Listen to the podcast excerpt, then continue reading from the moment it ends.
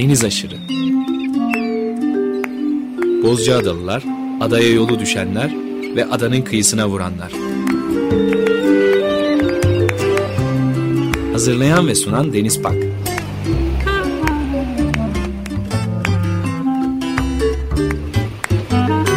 Türkiye için rüzgar enerjisi üreten Demirer Enerji'ye katkılarından dolayı teşekkür ederiz. 95.0 Açık Radyo'da yeni bir Deniz Aşırı programından herkese merhaba. Bu hafta programda konuğum Çağdaş Besteci, Bilkent Üniversitesi Klasik Kompozisyon öğretim üyelerinden Doçent Doktor Onur Türkmen, aynı zamanda da sevgili dostum Onur Türkmen. Onur merhaba. Merhaba. Klasik müzikte deniz temasıyla başlayacağız bugün. Ee, bir seri yapmaya karar verdik Onur'la birlikte. Klasik müzikte deniz konusu nasıl işlenmiş, kimler işlemiş, neler yapılmış ve e, muhtemelen bu deniz yolculuğumuz bizi adalara da götürecek bir noktada. Bugün bu konuyu konuşmak ve nefis bir müzik dinlemek üzere bir aradayız. Neler söylemek istersin? Yani bilmiyorum atladık mı bir şeyler. Benim de aklıma çok fazla eser gelmedi aslında Deniz. Sanki çok klasik müzikte işlenmiş bir konu gibi gelmedi umarım. çok böyle büyük bir şey atlamıyorumdur. Olabilir insanlık hali. Yani biz e, iki tane aslında birbiriyle çok ilişkili iki eser geldi benim aklıma. Seninle sohbet ederken sohbetlerimiz sonunda. Bugün yakın tarihten Amerika'dan John Luther Adams Become Ocean isimli. E, işte onun tarihi kaçtı sen baktın mı e, eserin bestelenme tarihine? Bestelenme tarihini bilmiyorum ama sergilenme tarihi 2013. Haziran 2013'te Seattle evet, Senfoni Orkestrası. Ben hatırlıyorum yani ilk premieri yapıldığı dönemde de ses getirmişti. O, o zaman on, onu hatırlıyorum. Şimdi bugün bu eseri konuşacağız. Uzunca bir eserde olduğu için hepsini çalmak istedim sen. O yüzden çok fazla da aslında konuşamayacağız. Belki sonraki programda tekrar detaylarını ele alırız. Nereden başlayalım? Bu çağdaş bir eser değil mi Onur? Evet. evet. İstersen onu bir yerine koyalım. Tamam. Evet, ben severim biraz mesleki deformasyon. Ya ben besteciyim. Asıl mesleğim tabii bestecilik ama 15 e, yıldır da Bilkent'te müzik tarihi derslerini verdiğim için müzik tarihinin en zor olgularından birisi işte bu kronolojiyi yerine oturtmak. O yüzden John Luther Adams'ı da bir yere oturtmaya çalışayım elimden geldiğince. Şimdi Amerikan aslında müziği oldukça ilginç bir tarihi var. Genellikle işte Charles Ives'la başlatılıyor. Sonra 1920'lerde aslında bir deneyselci ve avantgard bir akım var Amerika'da ve Avrupa'daki bu avantgard akımdan çok kopuk. Çünkü Avrupa'da daha ana akım besteciler 1920'lerde işte yani iki büyük besteci, iki farklı yaklaşımı e, ele alırsak işte Schoenberg'de Stravinsky. Sonra ikisi de Amerika'ya gidiyorlar bu arada. E, bunlar arasında böyle çok sert tartışmalar var ama e, bu bütün bu avantgard yaklaşımlar sonra İkinci Dünya Savaşı sonrasında da hep nota diyelim, ses dikliği ve ritim üzerine. Halbuki Amerikalı besteciler çok bambaşka bir tarafından alıyorlar. Ve tını tamamen tınıya odaklı bir yaklaşım sergiliyorlar. Bu çok sonra 1950'lerde Darmstadt ve John Cage'in yaptığı konuşmalar işte onun müziğinin orada Almanya'da çalınmasından sonra Avrupa müziğini de çok derinden etkiliyor. Ama ilk başlarda çok kopuk, bilinmeyen ve e, yeraltı bir akım olarak gündeme geliyor. Um, sonra bir dönem aslında asıl Amerikan şeyi, Amerikan sound'u diyebileceğimiz neoklasikler, işte bu Stravinsky'den çok etkilenen bir akım. Daha böyle orkestra müziği odaklı bir yaklaşım var. Daha tonal merkezleri, tonal referansları olan, dinleyiciye daha yakın gelen bir yaklaşım var. Şimdi bu e, şöyle John Luther Adams'la ilgili bir kırılma var. Yani o, onun kuşağı 1950'lerde doğmuş veya 40'lar 50'lerde doğmuş. Besteciler için bir kırılma noktası var. Şimdi 2. Dünya Savaşı'ndan sonra e, özellikle 50'lerde Amerika'da bu Avrupa avantgardı dizisel müzik deniyor. Çok revaçta hatta böyle besteciler üzerinde bir baskı oluşturacak kadar.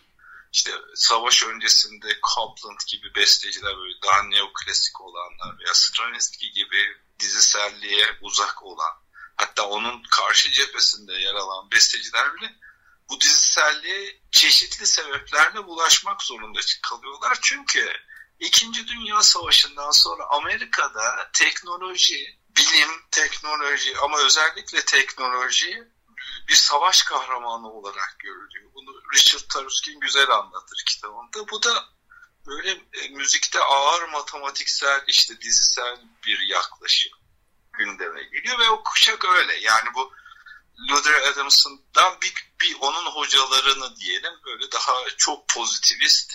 Biraz da müzik şey o dönemde 2. Dünya Savaşı sonrasında bütün sanat aslında sadece müzik değil anti romantik. Yani önce şey diyelim anti Alman, anti Nazi diyelim ama o Nazi ile kalmıyor. Anti Alman işte bütün bu romantik geleneğe bir saldırı. Sonra tabii anti Marksist bir kökten e, beslendiği için biraz sosyal ve felsefi angajmandan kopuyor ve böyle daha kendi içine kapalı, daha bilim ve teknolojiyle bir bağ kurmaya çalışan bir yere geliyor. Çünkü kendine ancak üniversitede yer bulabileceğini düşünüyor. Bu kuşağın bir sonrasında işte bu bahsettiğim 40'lı 50'li kuşaklar, 50'li doğumlu besteciler e, her hep tarihin işte şeyidir değil mi? Akışı böyledir. O, dediğim çok pozitivist işte teknolojiyi bir savaş kahramanı olarak gören kuşağı böyle bir baş kaldırıyla başka bir yol açmaya çalışıyorlar. Bir de bunlar tabii daha rahat ekonomik olarak işte savaş görmemiş, nispeten daha refah içerisinde büyümüş kuşaklar şey demeye başlıyorlar. İşte bu dizisellik güzel, Schoenberg güzel. Biz onlara saygı duyuyoruz ama kendimiz Coltrane dinliyoruz. İşte Beatles dinliyoruz. İşte mesela John Luther Adams diyor ki ben diyor işte Frank Zappa hayranıydım falan. Yani her şeyin müziğin, sanat müziği diyelim, sanat müziğinin konusu olabileceğine inanan bir kuşak yetişiyor ve eski biraz daha katı, daha akademik kuşağın tersine. İşte biz Hint ragası da dinleriz. Türkiye nedense pek gündeme gelmiyor o dönemlerde. Ama e, işte şey de dinleriz, Afrika müziği de severiz. John Coltrane'e bayılırız falan. İşte Beatles'a da çok hürmet ederiz falan diye. Böyle bir kuşak yetişiyor. Özellikle Amerika'da, Avrupa'da bu çok sonra yer, yankılanmaya başlıyor. Amerika'da böyle bir dediğim gibi yeni bir anlayış yetişiyor. Bunun ilk şeyi tabii ilk e, akımı minimalistler oluyor.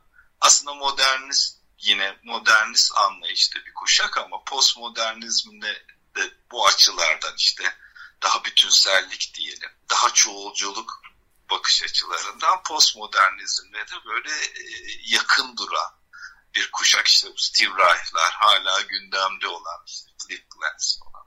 Bunlar. E, sonra bu Luther Adams'ın kuşağı geliyor. Şimdi John Luther Adams şöyle e, bence çok e, özgün bir besteci. Çünkü e, şimdi bugün çok revaçta olan bu çevrecilik, e, çevreyle ilgili sorunlarla ta 70'li yıllardan itibaren içli dışlı olmaya başlayan e, bir aktivist de aynı zamanda böyle biraz özgün bir figür gerçekten. Ve şöyle bir şey var. John Luther Adams'ta bir yaklaşım var. Şimdi mesela dediğim gibi bu yeni kuşaklarda e, dünya müziklerine çok ilgi var ve bazı besteciler etnomüzikolojik araştırma yani saha araştırmasına yakın bir bestecilik anlayışında olabiliyorlar. Mesela en ünlü meşhur örneği şeydir. Steve Reich gitmiştir. Batı Afrika'da yaşamıştır. Şimdi hangi ülke olduğunu unuttum. Evet. E, Bartok da geldi mesela Türkiye'ye. Ama mesela. Bartok şimdi o Bartok e, tabii Türkiye'ye geldi Bartok e, ama bu biraz daha şöyle bir şey var. Bartok'ta aslında kendi Avrupa içindeki etnik köken problemlerini çözmeye yönelik daha roman 19. yüzyıl romantisizmi o işte Jean-Jacques Rousseau'nun şeyi vardır neydi soylu vahşi hani böyle biz hayatın gerçeğini anlamak için bu yozlaşmış şehir yaşamından kopalım ve köylerimize gidelim anlayışı vardı. Bence bu Amerikalılarda daha farklı bir şey var. Batı dışına gitmek istiyorlar. İşte Steve Reich örneği Afrika'ya gidiyor, orada yaşıyor. Oranın müziğini gerçekten içselleştiriyor. Eleştirilebilecek tarafları da olabiliyor. İşte bunlar eleştiriliyor da ben oralara girmeyeyim. Biraz daha kendi toprağı dışına. Bartok'taki biraz kendi iç meselesi yani. O ta liste kadar uzanır. Hani e, Macar müziği listi yozlaştırdı bu gerçeğidir falan diye köy, köylere gitme meselesi. Sonra hatta onu Türkiye'ye kadar sürükleyen bir şey falan. O kökleri arama bu başka bir şey. Bu biraz daha keyfi bir tarafı da var yani. Bu ne kadar enteresan bir kültür. Yani dünyayı tanıma. Biraz da bu herhalde e, çok altlarında Amerika'nın o dönem kendini e, bir imparatorluk olarak görmesi de belki yatıyor olabilir bilmiyorum. Globalci bir yaklaşım. E, şimdi Luther Adams da aslında belki Bartok'a yakın kendi toprağında işte Alaska'ya gidiyor. Orada uzun süre yaşıyor ve enteresan bir şey söylüyor. Biraz daha belki bugünün ruhuna yakın böyle daha ruhani bir şey söylüyor. Diyor ki ben diyor Alaska'ya gittim orada yaşadım ama diyor müzik araştırması yaptım ama asıl benim çıkarımım o değildi diyor. Ben diyor toprağa yaşadım. O işte manzaraları yaşadım. Yani şöyle bir şey söylüyor röportajlarında. Diyor ki aslında o müziği ortaya çıkaran şey doğanın kendisidir. Ben onunla ilişki kurdum Alaska'da diyor. Böyle bir şey söylüyor yani. Evet. E, diyor ki Adams ilk diyor yaşam denizden ortaya çıktı. Kutup Aa. kutup buzu eridikçe ve deniz seviyesi diyor yükseldikçe biz insanlar kendimizi bir kez daha tam anlamıyla okyanus olabileceğimiz ihtimaliyle karşı karşıya buluyoruz diyor. Aslında o çok uzun süre Alaska'da bir sindirim süreci yaşıyor herhalde. Biraz da geç idrak ediyor galiba. Bir 40 yıl kadar orada kalıyor. yani adam evet. Yo bayılıyoruz kendisine. O yüzden kendisine yer verdik ve şu anda yani Bozcaada'da içinde bulunduğumuz hava durumu da tam e, bu müziği dinlemek için son derece uygun. Yani ben çok bayılıyor muyum bilmiyorum da hani geç idrak ediyor da demezdim. Herhalde diyorum ben de. Ben yani. biraz daha arada bir yerde durmaya çalışıyorum. evet, e, bakalım dinleyicilerimiz nasıl bulacaklar. E, şimdi ne dinliyoruz? İstersen sunalım ve önümüzdeki hafta kaldığımız yerden devam edelim.